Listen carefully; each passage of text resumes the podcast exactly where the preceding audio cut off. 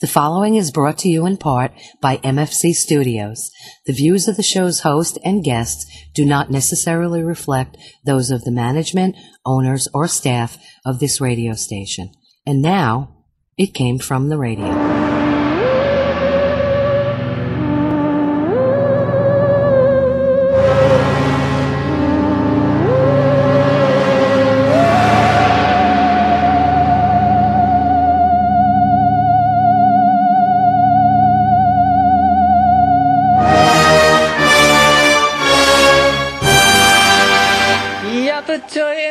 Once again to It Came From The Radio, the official show of the Big Apple Con. This is your host, Mark Torres, speaking. With me, via social distancing, is none other than the Life with Jenner G's, Jen Elise Feldy.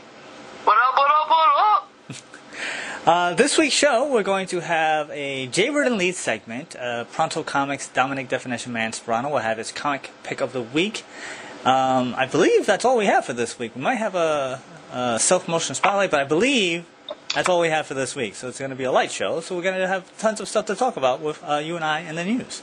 Beggars can't be choosers. Um, before we do any of that, we have to take it away with the news. Uh, the news is brought to you in part by the fine folks of the Big Apple Con, which we are the official radio show of, celebrating over twenty-five years of comic bookness and pop culture stuff. For more information, go to w w w dot big apple c c dot com. Uh, their next convention, provided that the world is still here, will be on March first. No, May first and May second of twenty twenty-one. And we're going to do our shout-outs for our Patreons, of which there are Danny Grillo, award-winning director Jared Burrell, Kyle Horn, Millie Portez, Newsday famous Dresden Media, Unji Kun, Shadow Rabbit Art, and the Huracan, which is a convention in a church in Long Island. If you want to have your own little shout-out, go to w w w dot patreon dot com, look up It Came From Radio in the search bar, and just for a dollar, you can have uh, your own little shout-out. Also, on the uh, site, we have tons of other stuff, which we haven't mentioned for a while, but of course the most important one is for a measly ten thousand dollars. What, what do you get for ten thousand dollars? Oh, well, for ten thousand dollars, you can get a personal training workout session for you and a friend, if they survive the coronavirus, that is, at my personal gym, in addition to all other perks. See? And you also get two prepared and cooked meals, along with the recipes, which I keep top secret, by me, and you get my Keys to Live the Life guidebook. I'm actually throwing a copy. I added, I, I added that just now. So that's awesome. So for ten thousand dollars, you can do that. And um, it doesn't have to be right away, right? Could it be after after the pandemic, or do, we, or do they have to come right away?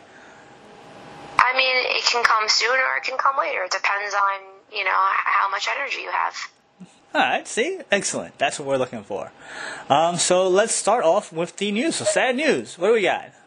Sad news. Actor Alan Rich died recently after complications from progressive dementia.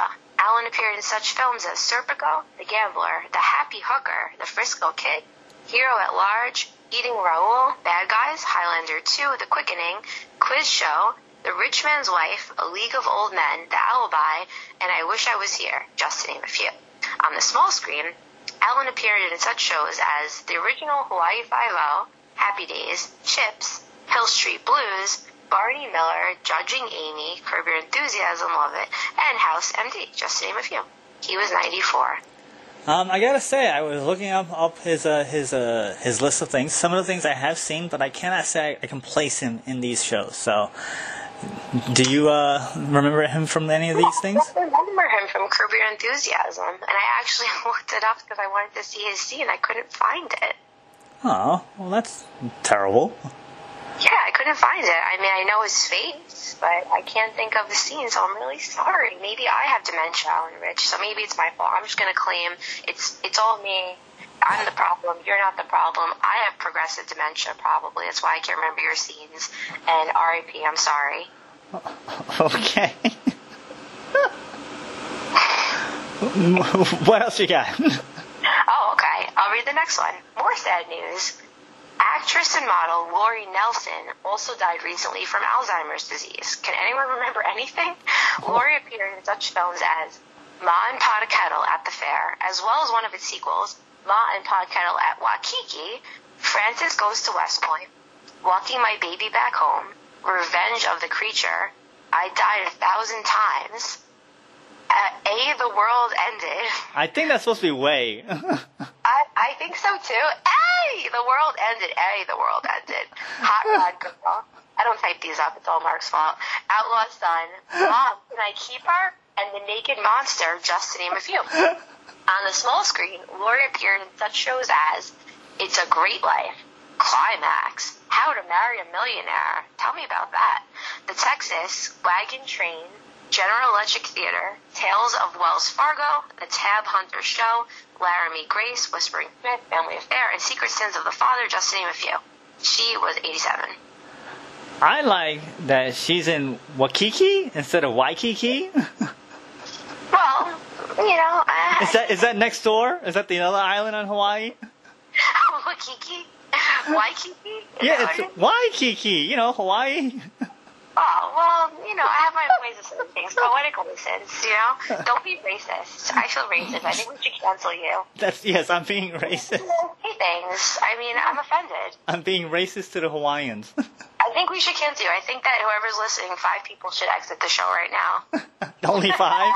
Yeah, just to make sure you even it out for the five people that left the show last week because of me. Okay, yes, all right. Yeah, tit for tat. Quid pro quo, bro. Quid pro quo, bro. What, what else do you have? All right, last bit of sad news. Yay. Hong Kong film director, producer, and screenwriter Benny Chan also died recently of narrow nasopharyngeal oh Jesus nasopharyngeal cancer. Nasopharyngeal cancer. Cancel me. Benny directed such Hong Kong films as A Moment of Romance, Song on the Run, The Magic Crane, Man Wanted, Fist of Fury, or is it Fists of Fury? I think it was actually Fist. One fist. Only one. He only had one furious fist. Oh, okay. The other one is like complacent and passive. Okay. Who Am I? Gen X Cops and its sequel, Gen Y Cops, Heroic Duo, New Police Story, Rob B. Hood, Invisible Target, City Under Siege, Call of Heroes, and Meow, just to name a few. He was fifty-eight. So if you were a big-time uh, kung fu action film star guy, you would probably have seen some of these movies. I mean, um, a couple of these movies had Jackie Chan in it, so I know I've seen uh, a handful of those. Mm, I'm not really the biggest fan of kung fu movies, but I am a fan of nasopharyngeal cancer, even though I don't know how to pronounce it. I look up a lot of things at night, you know, helps me fall asleep. Okay. Kung fu movies kind of keep me out, but nasopharyngeal cancer, just like A S M R, calms me down. It's terrible. Uh, how old was he again? fifty-eight. Wow, that's that's pretty young. That's pretty young. Yeah, it is young. I could I could die at fifty-eight. I'd be cool with it. Nah, that's nope, no good. How long do you want to live for? I told you, I want to live forever or die trying. That's what's going to say on my uh, my, my tombstone. I, I thought so. I thought so. I just wanted to see if you changed your mind over the last week. No, it's it's been a a, a staple for a good thirty years. I've had that saying. Okay. All right. I'm gonna keep asking you. Okay. What else we got? We have more sad news? No, that was the final bit of sad news, right? God, thank God, we're done with the sad news. So, from the Just Six Weeks Difference Department, it has been announced that actress Laurie Loughlin has been sentenced to two months in prison after eventually pleading guilty to conspiracy charges in the college admissions scandal from last year. For those who don't remember, Laurie originally pled not guilty in paying a person to get their unqualified child into a college of their choice. Laurie says, "I made an awful decision. I went along with a plan to give my daughters an unfair advantage in the college admissions process.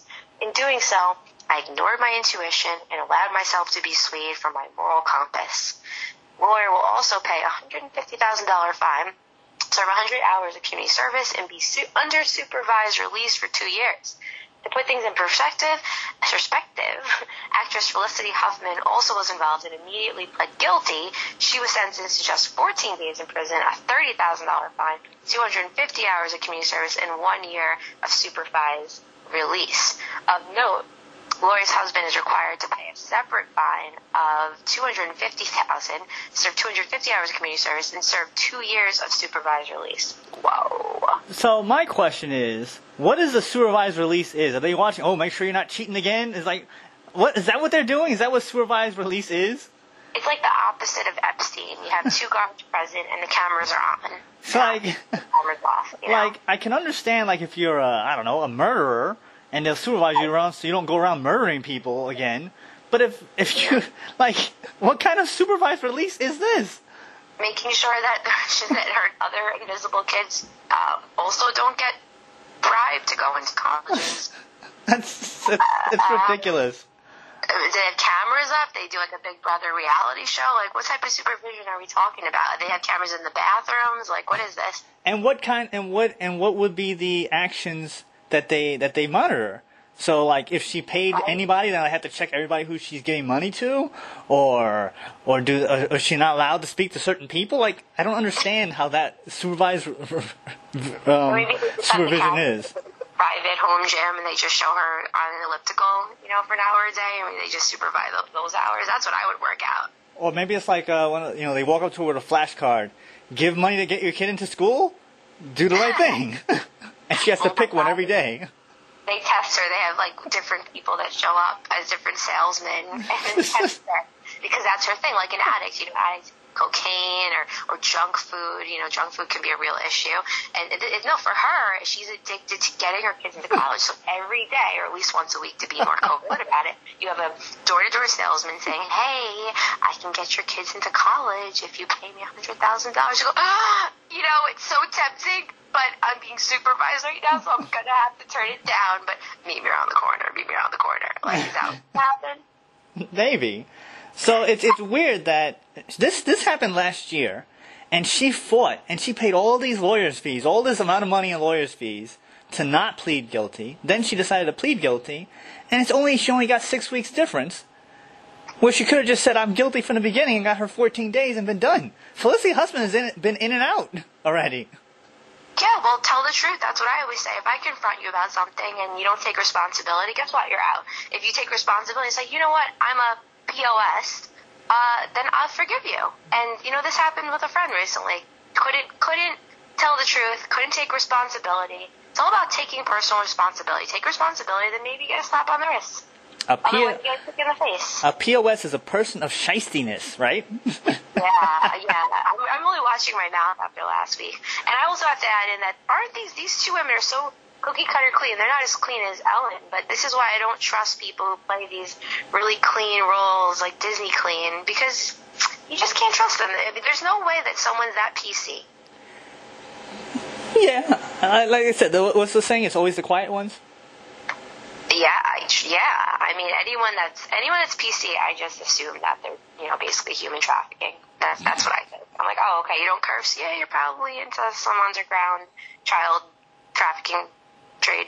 Wait, so that's what you think about me? Um, I don't know. I think we should talk about that off air. You know, all right, I don't want to get people canceled. Moving on. Moving on, from the What's in the Box department, singer Taylor Swift sent off surprise shipments of signed copies of her Folklore C D to select independent record stores across the country last week. Turns out, one store in Green Bay, Wisconsin got their box before any employees were there to receive it, so the U P S delivery guy let some fans who were waiting for the store to open to get the unsigned C Ds. Of note, the box was unmarked. Okay. To open it. Okay, gotcha. A fan, Franzi Bayman, held on to the unopened box and gave it to the store manager when he arrived to open the store. Tom Smith, the manager, says, "It totally shows the character of Taylor Swift fans. Taylor Swift, I think, does such cool things, and I think they're taking their cue from her." Brandy says, A hundred thousand times percent, I literally would have not left with those C Ds because Taylor Swift wanted them there, and I would never do anything to disappoint Taylor Swift. Taylor Swift would not want me or anyone else to do anything with those C Ds other than A, get to where they're going, and B, to be purchased and not purchased specifically for her. The reason she sent them out was to keep smaller businesses in business. The box had an estimated value of nine thousand dollars. That's crazy. That's very sweet of Taylor Swift. I feel like every celebrity should be doing something like this. And if you're not, then don't be a celebrity anymore. Let's cancel you. I'm okay with canceling people who don't do things like this. Well, um, on, on, on, a, on the same note, um, speaking of celebrities doing something nice, um, Uh, uh, through the pandemic, there's been a lot of uh, celebrities getting together to do virtual table reads and cast reunions of shows that have long since gone. I think I mentioned this before about how they did The Nanny, that they got the entire cast of The Nanny to read a table read of the original script. And it was just great to see them all together, and they read the script as if it were, they were acting out the scenes from the from the episode. They did a Scott Pilgrim one where they got most of the entire cast to come back to do to read the entire movie. Uh, my one of my shows I liked was Community. They got a table read of Community. Uh, the, the the the Happy Endings. I love that show. And they got the cast to do a new virtual Zoom episode that if if it was happening right now, so they all were on Zoom for a reason based on the script of the show, and it was a continuation of the series. And then uh, just this past week, uh, Christopher Titus, who had his show Titus on Fox back in the in the day. Do you remember that show? No. Do you know who Christopher Titus is? No. All right, so short version is this guy, Christopher Titus. He's a comedian. Uh, he talks about his life uh, and um, it's all his whole craziness about what he went through. And he had a T V show based on his life where really crazy stuff happens. And they, they talked about mental illness. They talked about um, child molestation. They hit all like the dark themes, uh, parental oh. abuse, all this stuff, but with a light uh, tone. But they, they managed to, to toe that line very well. And... Um, It was, it was for its time, it was a very uh, groundbreaking show, and it was funny, and it was entertaining, and everybody in the show was based on people he knew in his, in his life, so he had his best friend, his brother, and his wife as characters in the show. So, um, he, it was his fault, he's, he's mentioned many times of why the show got canceled. So uh, he went up to the had to talk with the producers or and the head of Fox at the time was like, you know, I think because uh, I think it was like Will and Grace or somebody that the couple was together and they broke up. He's like, yeah, we should do that on, on your show, and he's like, no, that's a stupid idea, and he basically told off the president of the network because it was his show, and he's like, well, that's not what really happened, and of course they canceled him. So he, he, he, he, he has, a, like I said, he, he, he accepts blame for it, and all these years later, which is twenty years later, almost twenty years, um, he, he has a podcast, and he has a new girlfriend because his wife, as he found out, was cheating on him, and so he divorced her, and it was a big, messy divorce, and it's all these comedy specials that he's had, right? Mm-hmm. So he decided to um, make a new episode for that continues the show. And he actually got it filmed. Like, so he got the cast and they filmed it together. They all did the COVID stuff. They all did everything. They filmed it together. And he aired it this, this past weekend. And it's funny because legally, he didn't have the rights to air it because Fox still owns the rights to the show. But it's his life, so he did it anyway. Oh, wow. That's really interesting. And it was a really good, feel-good episode. Uh, it was it was nostalgic. It was it was heartwarming. It it was everything that the original series was, and it was just for the fans, you know. And it's never to be seen again. It's off the air. You can't see it. He aired it for it was a, a limited event, so I think it was like for like th- the weekend, and then it was gone. So only people who were fans of the show got to see it, enjoyed it, got to see the cast reunion. It was amazing. So yeah, like that stuff is really cool. Does he does he talk about his wife cheating on him? Oh yes, in the uh, in the in, in, in, in, in no no not in the episode in the in the uh, in the in the stand up he does that. But actually, what's funny in the series he took the high road. Oh okay. And I was I was actually impressed that he didn't like do his his character wife dirty because she was a very integral part of the show and she had a following. People loved her. Did you ever watch the show Lost? Uh no. Well, she was she she was a, it was like her first job, the actress, and then she went on to be in Lost, and she's been in a couple other things later on. But they really they were like really good. They kept on saying the term "lightning in a bottle" for that show, and it really was. So he didn't do her and her fans of her dirty, and he could have because it was his show, his life. So he actually twisted it so that way he he has the new girlfriend in the series. He got rid of the other girl in a, in a, one of the best possible ways, and I thought it was really nice. It was really nice. It's very respectable. It's it's nice when people don't trash other people. Right. Yeah, it's also fun too. I I, I go back and forth with, with things. There's so many different things I want to say about exes, but I think I'm pretty good, you know, compared to what I could say. And um, so so going back to the Taylor Swift thing. I'm yeah. just surprised that the guy just gave some random person on the street, here's the box, can you sign for it later? Yeah, what type of U K ass person does that? That's ridiculous. Maybe this is how it is in Wisconsin, and they're all happy and friendly. It's okay. Not like it's in New York, because I managed an office last week, and I had to sign, and they asked me my name. Of course, I could have lied. And how would they, they know about this box, to open this box? It sounds like a bit of a conspiracy theory. Well, it was or, an unmarked package for that store. So, why did this guy give it to fans? Like, because they were sitting outside waiting for the store to open to purchase those C Ds. Uh, I don't know. It's pretty, it's pretty weird, U P S. I'm sorry. Or U P S guy. I don't want to brand yeah, U P S because of one person. But, you know, like, good job for that person. Good job for Taylor Swift. And good job for celebrities who are trying their best to, to, to, to spread the entertainment as they can. Randy Baden, you're my new role model for the day. That's the kid who saved the box. That's adorable. And honestly, I, uh, I'm going to listen to some Taylor Swift today. I think this is really admirable. I, I think it's just beautiful. Good job, Taylor Swift. All right. Um, what else we got? Oh, from the follow-up department, as mentioned on a previous show, actor Hartley Sawyer, who played Elongated Man on the T V series Flash, was unceremoniously fired for offensive tweets from eight years ago. Due to the ongoing pandemic, the latest season of the aforementioned series was cut short, and many plotlines were left dangling, one of which focused on the Elongated Man. This led to many questions as how this would be resolved in the upcoming season. Well, ones are no more, as the executives say. In order to wrap that up, which we're going to do at the top of Season seven, Ralph has to be part of that. Now, thank goodness, Ralph is a guy who can change faces and his appearance in many ways. Without, without giving any spoilers away, there are a couple of ways that we can have Elongated Man still appear in at least one episode this season to wrap that storyline up. That gets us what we need and still allows fans to say goodbye to the character, at least for the indefinite future. The beauty of comic book stories and superhero stories are the conventions that heroes come and go, but they never fade away and they never disappear entirely. So we're going to treat it like we would if we were writing a comic book graphic novel. We're giving the Elongated Man a bit of a rest for a while, but we'll leave the door open. Who knows what the future could bring? It's unknown. But I'm not saying by any means that it's the end of the character. In fact, quite the opposite. We just don't know uh, when he will return or in what form he will return. It's kind of like herpes.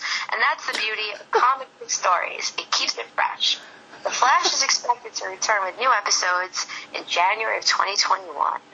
So he's Herpes Man now? Yeah, he's, I was thinking more Slender Man. You know, like, these guys slender, this one's elongated. You know, in the same family, comes and goes. Just like herpes, you know, so yeah. Um, I think it's, uh, I don't know if that's even taking the high road. Like, they're, they're, they're getting, they're getting their cake and eating it too, in, in my opinion. Yeah, I mean, they're doing what works best for them, which, you know, as a producer, I think it makes sense. You know, you can't base everything around one actor. Yeah. So like, the guy, they'll bring him back when they feel like it, basically. It sounds like they're getting rid of him. And when they have another actor that likes, that they like, that doesn't write offensive tweets on Twitter, then, uh, you know, I, I don't know where else they write offensive tweets. I guess they have to do it on Twitter. It was a pretty dumb comment. So where else would you write offensive tweets? Well, on you know. I tweet on Facebook, F Y I. You can, you can tweet uh, elsewhere, and no one, you can tweet on a piece of paper, and no one yeah. will ever see it. Yeah, have them tweet on pieces of paper for the next one. They're like, you know, next time you want to tweet, just do it on a piece of paper. I think that's what, I think that's what we all, that's a lesson we all should learn. Not to tweet or tweet on paper? Yeah, because, like, I mean, I still say, uh, A, it was eight years ago, mm-hmm. and B,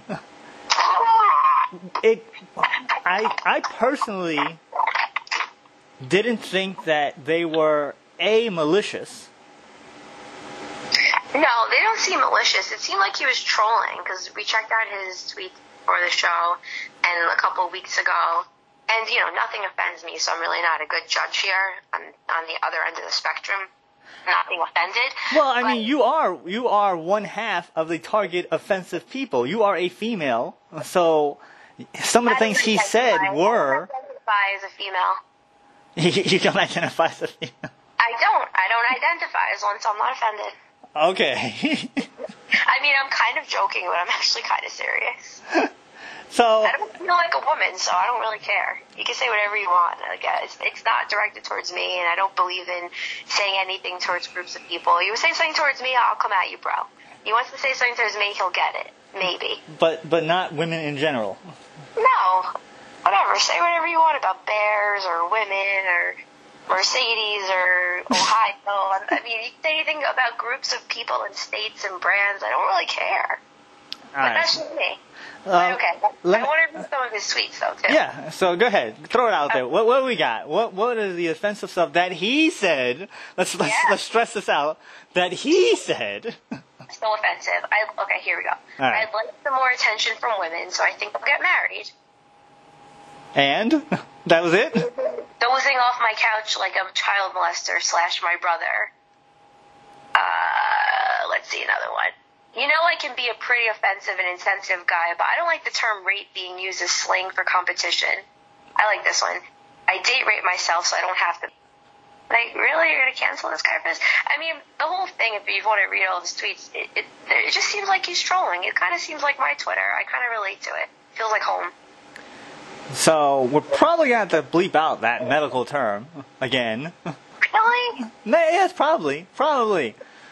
Really? That's... This is bizarre. Listen, listen doc, don't have Doctor Drew Pinsky or Doctor Ruth on your show, because you're going to have to bleep out the whole show. Because it's not an offensive term. The term that rhymes well, with... see, you say it's not offensive, and yet he got fired. Oh, I guess. Okay. All right. So, whatever. No, I'm gonna, I'm gonna, I'm gonna. Let me, let me take the high road and, and say this. Okay. Somebody somewhere gets offended at something all the time. And it is not up to anyone else to say what or what does not offend a particular person. Mm-hmm. It Amen. Is up to that person. So, for example, if I said, I don't know, I like the Christopher Titus show. If I said that, and a person who did not like the show got offended for that show, like his ex-wife, right. It is not my place to say, oh, you shouldn't be offended by this. It's her feelings. If she got offended... It's all good and well. It's it's it's her perspective. She can just stop watching the show. You don't cancel it. And that's that's the other thing. Like I, it's weird to say this because technically we're we're doing exactly what we're saying, but you shouldn't force your beliefs on someone else. But us by saying that is actually forcing our beliefs to not force your beliefs on somebody else. It's a whole rabbit hole. So meta. Mm-hmm. But that's kind of what it is. Like if if if you don't like something. Don't watch it. Don't do it. Don't participate in it. Right. As long as long as it's not hurting anybody. Right. Right.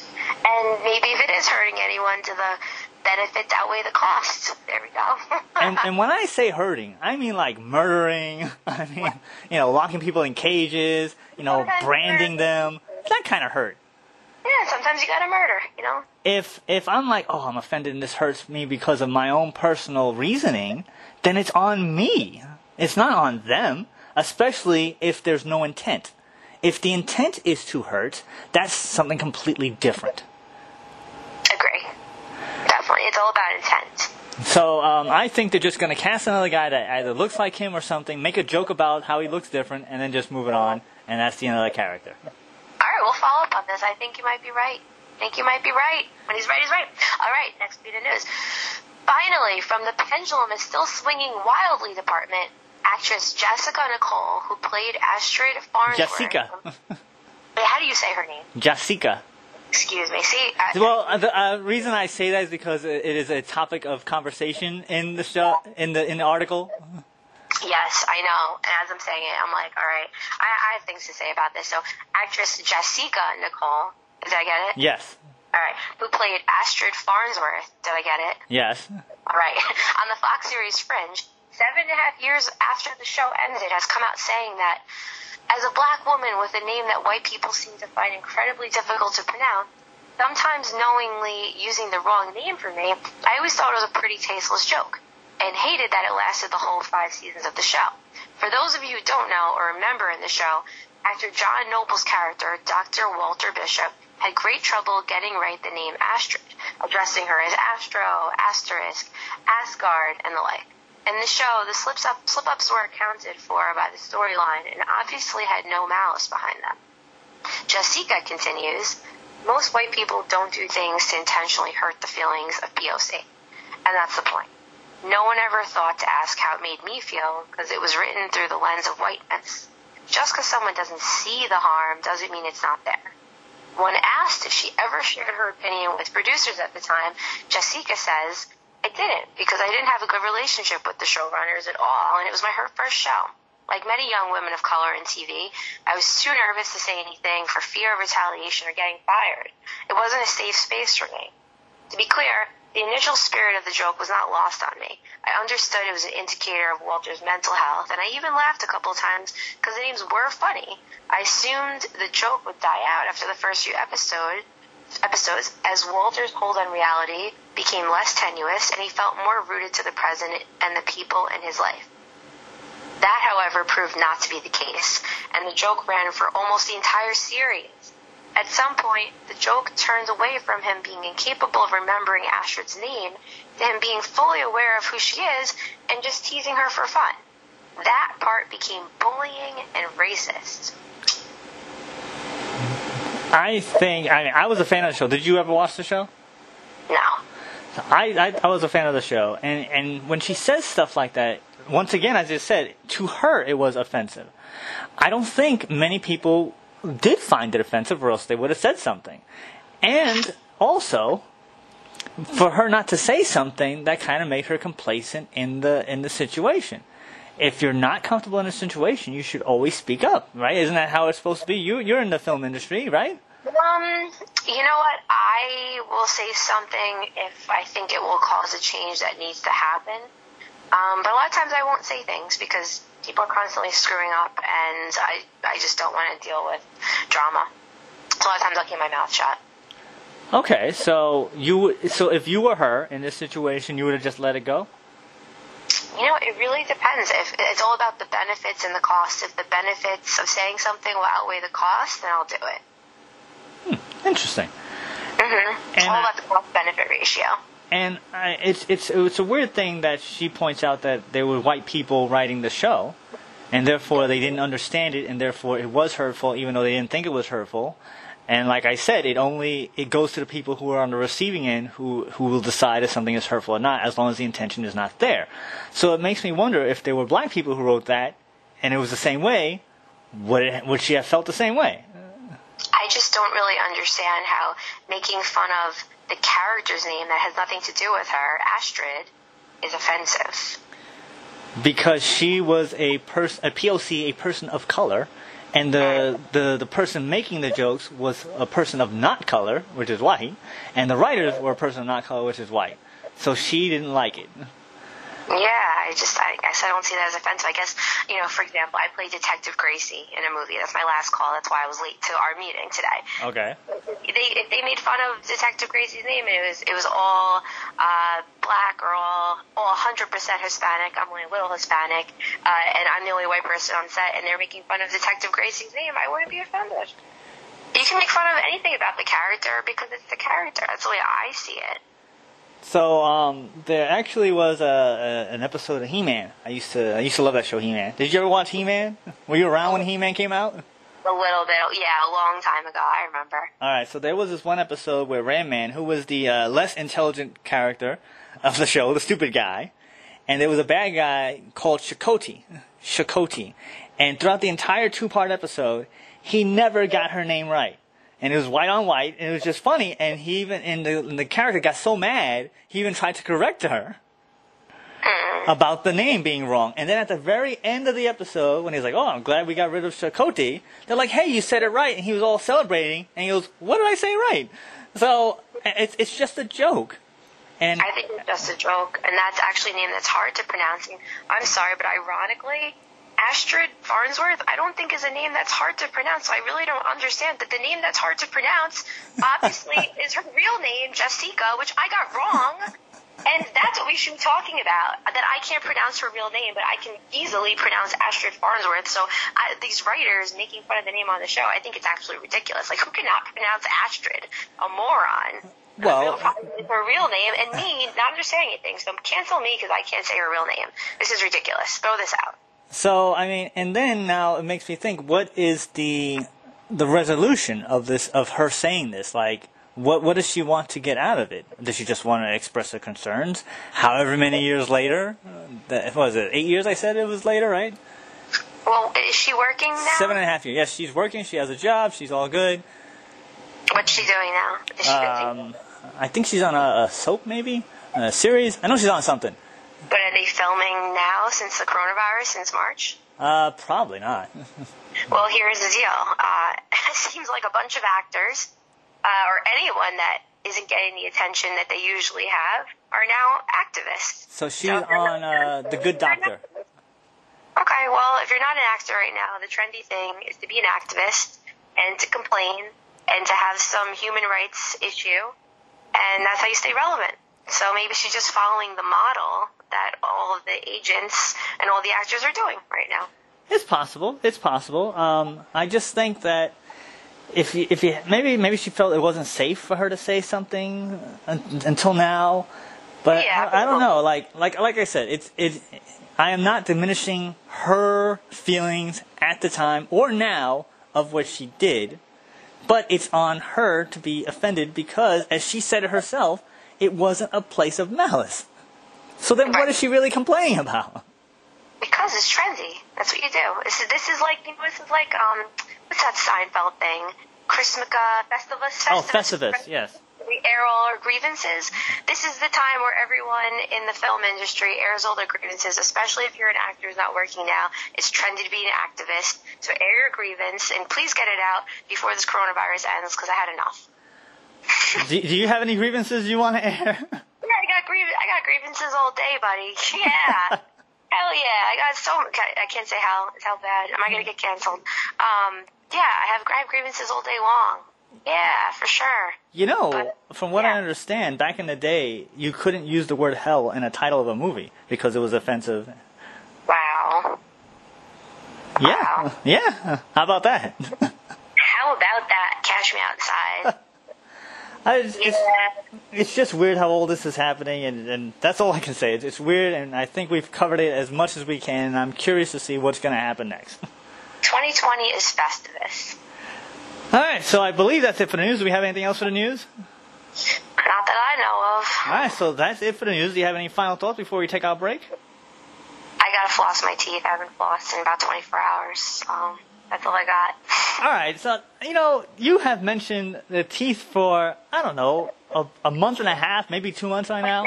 Is yeah. that because your dad's a dentist? Is that why? Yeah, probably. It's in my blood, you know. You you have and teeth in your blood? I got floss in front of me. I haven't flossed today yet. You know, I feel a little uncomfortable right now. I have, actually didn't brush my teeth today. Isn't that crazy? Thanks. It's two thirty p.m. T M I. T M I. I know. I know. So I feel very uncomfortable. So it's, it's weighing on my shoulders the entire show. I'm like, oh my God, I got a floss. I haven't flossed. I haven't toothpicked. I mean, this is what's stressing me out right now. And a bunch of producers that are absolutely insane. All right. So I think that's uh, that, I think that that's, that's pretty much what we're gonna we're gonna end this. So that's, we're gonna take our break, and we'll be right back with It Came From the Radio. Hi, you've heard my voice open and close the show. Now we want to hear your voice. If you have a business or product, you can record a commercial here. We offer thirty and sixty second spots. For more information, contact Mark at MFC underscore studios at hotmail.com. This is the Amazing Kreskin, and you're listening to It Came From the Radio. New comics are back at Cosmic Comics and Games of Baldwin. And now get ready for Joker War from D C Comics. Cosmic Comics and Games is open Wednesday from noon to seven, Thursday from two to seven, Friday from two to seven, and Saturday from noon to five. So if you want the latest Marvel, D C, Image, or independent comics, comic book supplies, back issues, or magic cards, please call Chuck at five one six, seven six three, one one three three for all the details. Thank you and stay safe. Now, back to our show. Hey, it's Jaywarden Lead, and we're here to talk about movies, music, T V, and what's going on in our part of the world. Today we're going to talk about the one and only comic books. One and only comic books? There are like a million of them. What are you yeah, talking about? I recently discovered all my old comic books, and probably to this, the dismay of many people in this audience, they didn't have bags or boards on them. So I, of course, saw all these bent ones, and then I was trying to figure out which ones are the ones that I should, you know, keep. Yeah, like which ones were worth money and which ones were just like they over uh, produced. Well, they overproduced pretty much all of them, you know, that in my era, which was the eighties, kind of like baseball cards. It was terrible. I mean, there was just so much overproduction. But anyway, I was going through all these comic books that I had, and I have Iron Man, Fantastic Four, the West Coast Avengers, which apparently nobody really Punisher. cares about. Yes, Punisher. Punisher War Journal with Wolverine on the cover. The Fantastic Four, did you say that? Yeah, the Fantastic Four. And then Spider-Man. I have all these different Spider-Mans. Oh, yeah. He has a million. Well, I have a lot of different ones. I have the Amazing Spider, the Peter Parker Spectacular, the Spectacular Spider-Man. I've got... Um, There's so many different types of comic books out there. It's crazy. Yeah, exactly. And it's just, it's it's overwhelming. But I'm like thinking about how do we actually go through the process of finding out which ones are the best to have or sell or keep for the next generation, such as the girl next to me, so she could have. Well, I mean, you gotta, like, do a lot of research, I'm assuming. At least that's what the person at the comic book store said. yeah, yeah. He said there was a ton of stuff that we had to do. And um, it was unbelievable. We were, uh, I mean, he, they're like, go to eBay and see all how much they uh, are worth. Go and see what um, uh, the company C G C, and realizing, actually, that you have to spend for a membership twenty-five dollars a year, and then you have to pay money for them to grade it, which is like twenty dollars a book, plus you should get a pressing and maybe some other stuff. It's it becomes like a very expensive adventure on, hey, let's try and sell a comic book that I think might exactly. be worth twenty dollars, or, you know, in some cases, you know, I think the ones that I have at the most might be two hundred bucks. Yeah. yeah. Like, some of some comic books are actually worth an insane amount of money. Like, there was this one that I think was worth, like, thousands of dollars. Like, and yeah. if you have that comic comic book, you're, like, so lucky. Right, and I know a lot of people really love that stuff around here. So I was like, oh, you know, maybe maybe mine's worth something. But I, I did get bags. I started cardboarding them. They're actually flattened a little bit now, which is good. And, um... you know, I'm excited. I mean, I, hopefully I'll be able to, you know, maybe even frame some and put them in the basement and have people look at them and say, like, oh, this is a cool cov- comic book cover. Um, yeah, which you could probably do. I mean, you have so many. I mean, like, all comic books are art, so it's beautiful to look at. Like, some of them will. Yeah, exactly. Yeah. So, wait, you got some comic books. Which ones did you get? I got Harley Quinn ones. It's like a, I think, a older series, maybe? I don't... I'm not sure, but... You just got ones with, like, poison ivy in it, right? Yeah, it's pretty cool. I like reading it. Uh, yeah. yeah. Did you start reading them? Uh, yeah, I started reading one of them. I think the third one in the series, or the fourth. I don't remember which one it is, but... But you like it? Yeah, it's really good. No, that that's awesome. So, you know, that's the whole thing. With us in comic books, this is, like, a great a great thing. I'm looking at all these things I've had for forty years now, and, and you know... Um, you know, I'm pretty excited about looking at this stuff and, and revisiting them. You know, I revisited my baseball cards too, but they are really worth nothing. So it's terrible, you know. My dad got me like a comic book themed, uh, like character of you. Yeah, yeah. For my bat mitzvah. It's amazing. Like some artists are so good. Yeah. Like, for comic books, it's. Right, the art, the artistry is amazing. I mean, what they do with the comic books is just so cool. And um, I wish I had a chance to meet Stan Lee, but I guess that'll be uh, in the ne- in next life. Anyway, um, well, we wanted to say, uh, you know, thanks for listening, and we'll speak to you next time. Stay safe, stay healthy, and stay connected. See ya. Hi, this is Mary Wilson of the Supremes, and you're listening to It Came From the Radio. Hey guys, this is Christy from Custom Cakes by Christy. I want you to know that I'm here for you. I'm keeping my private kitchen open for any needs your family may have. I've been focusing on breads, soups, muffins, quiches, and other basics, but I'm still accepting dessert orders as well. Please follow my Facebook for immediate pickup items. Private message me for custom orders. Custom Cakes by Christy, I N C K R I S T Y. Text me at six three one, six oh six, eight one six six. Now, back to our show. When two podcasters make a deal to make their podcast the number one podcast in the world, they summon the help of something supernatural and quickly learn the truth behind the old adage. Be careful what you wish for, lest it come true.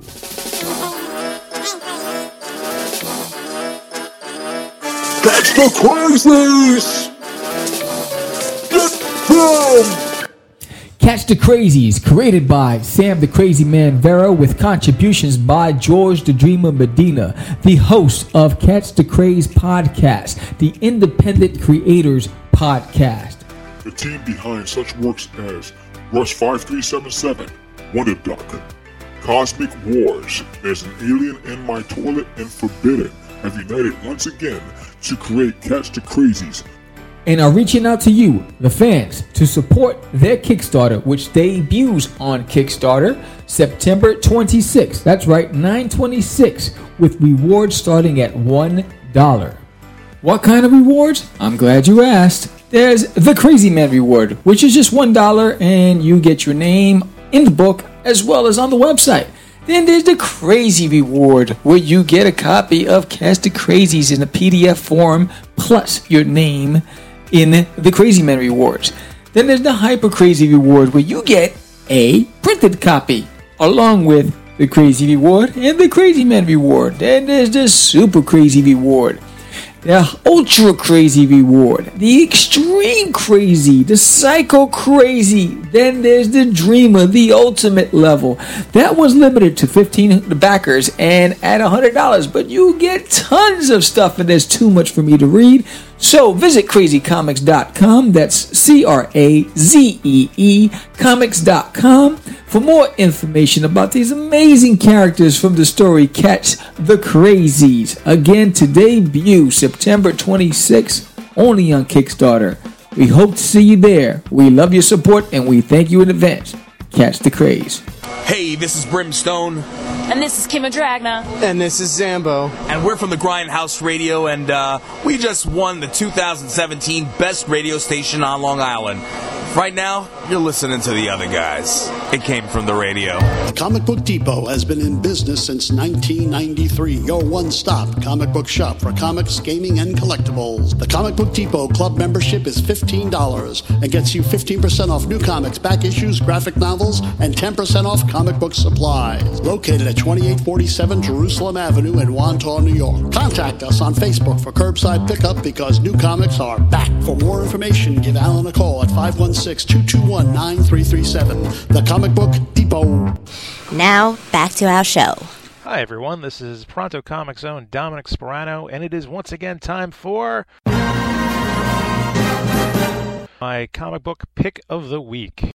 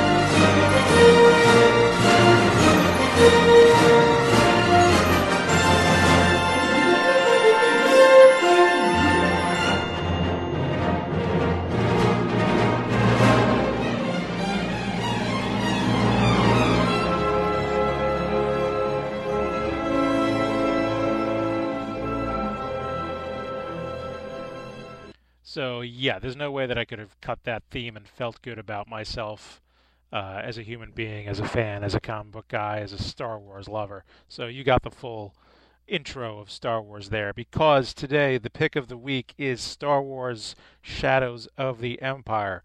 I read this comic, I don't know how many years ago. I don't know, maybe ten, fifteen, twenty years ago. Quite some time ago. And I you know, re recently um, recently reread it, and it's so enjoyable. Um, let me read to you from what it says on the back of the book.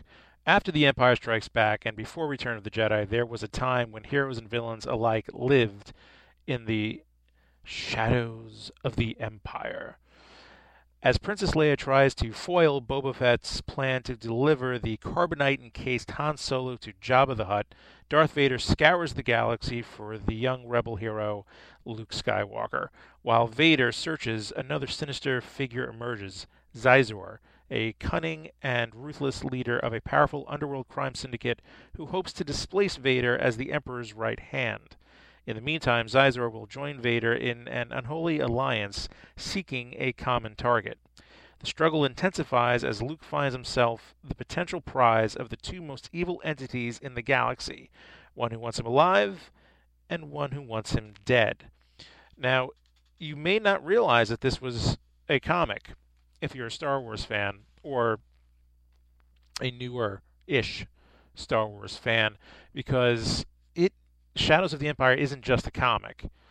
Um, and I'm not saying that to be like, oh, it's more than a comic. No, it really is more than a comic. Um, according to Wikipedia, Star Wars Shadows of the Empire is a nineteen ninety-six multimedia project created by Lucasfilm.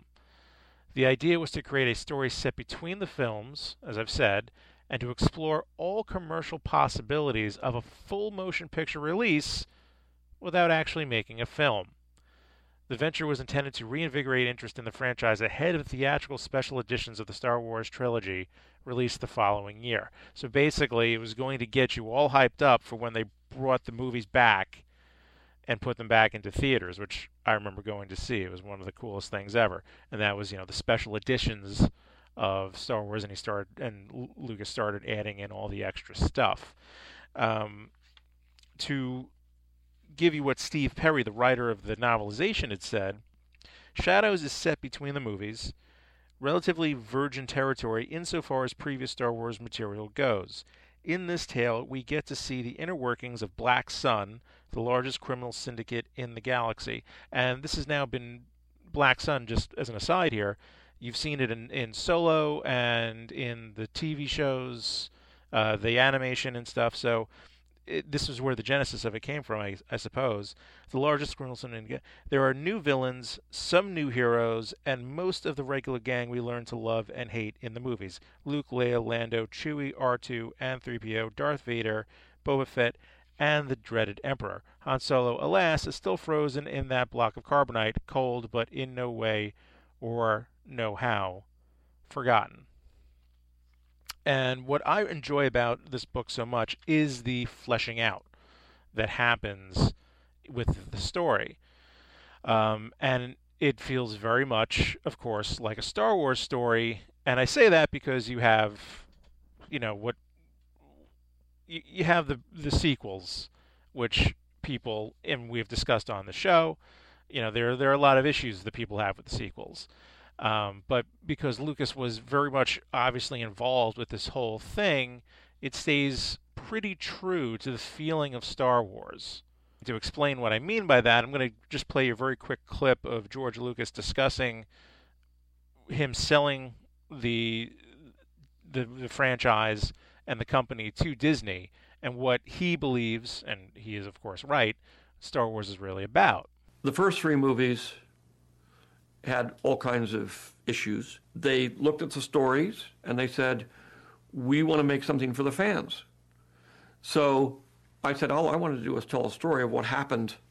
You know, it started here and it went there. And it's all about generations, and it's about, you know, the issues of fathers and sons and grandfathers. And it's a family soap opera.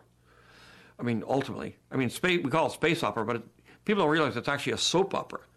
And it's all about family problems and that kind, it's not about spaceships. And without getting into major details of Shadows of the Empire, it's it's not about the spaceships. It's about the interpersonal things that are going on. You have Leia searching for Han. You have Luke working in that in-between period where, you know, he's kind of getting the Force down in Empire, and then Jedi, he really has his skills more under control. Well, you see scenes in here of him working on it. You see where he actually finally builds his lightsaber, which is interesting because if you ever read the novelization of Return of the Jedi, there's a scene. There's like an opening scene of him building the lightsaber in Obi-Wan's uh, hut in, on Tatooine, where he gets some schematics and he learns how to do it. Well, it's in the book.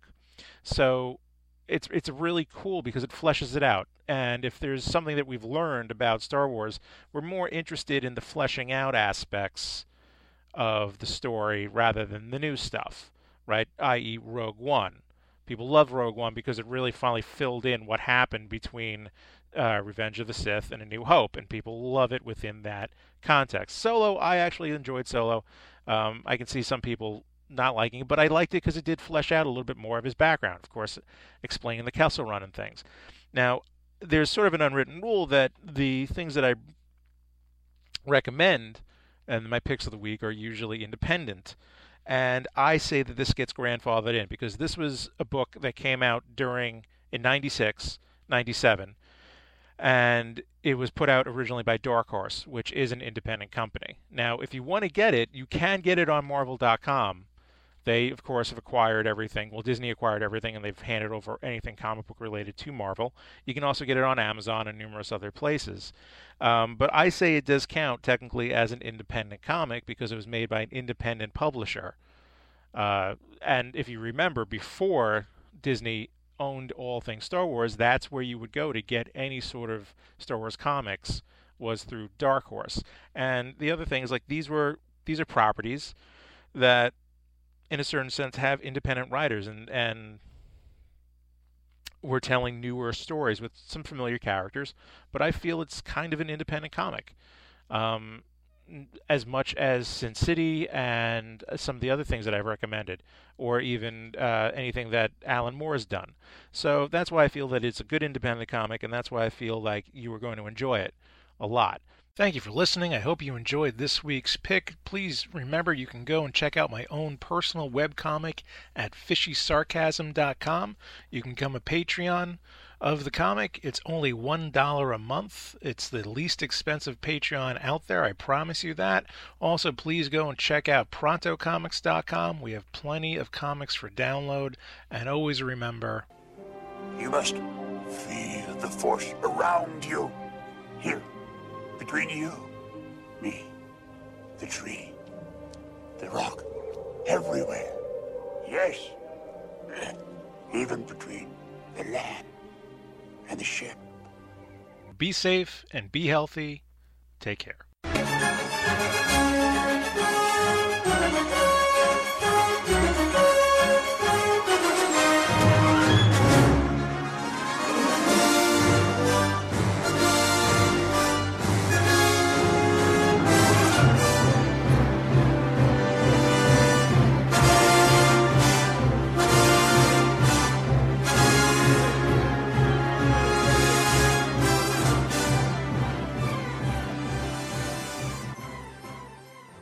Hi, this is Sue Lee from Face Off Season two. You're listening to It Came From The Radio.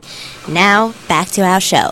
So that about does it for this week on It Came From The Radio. Join us right here and every week on this radio station if you miss any part of the show. Then you can thank your lucky stars for not losing an hour of your life. Go to w w w dot it came from radio dot com. Listen to the archives, which will be up in a week or so. Check us out on Facebook, Instagram, Twitter. We have a YouTube page. Also, check us out on b t d radio dot com. And we'll see you next week. And remember, if you're not laughing, you're not living. You've been listening to It Came From The Radio with Mark Torres. The views of the show's hosts and guests did not necessarily reflect that of the management, owners, or staff of this station. We now return you to your earthly scheduled broadcast.